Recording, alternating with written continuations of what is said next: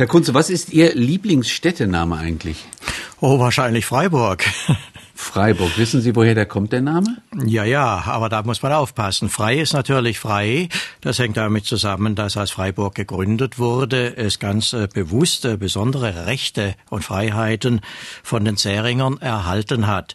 Bei Burg muss man aufpassen. Das hat damals noch nicht die Burg im engeren Sinne gemeint, sondern das ist das alte Wort für die Stadt. Also Freiburg müsste man heute mit freie Frei Stadt Aha. übersetzen. Darum sind ja Sie auch ein Bürger, obwohl ich sicher bin, dass Sie nicht auf einer Burg wohnen. Richtig, leider nicht.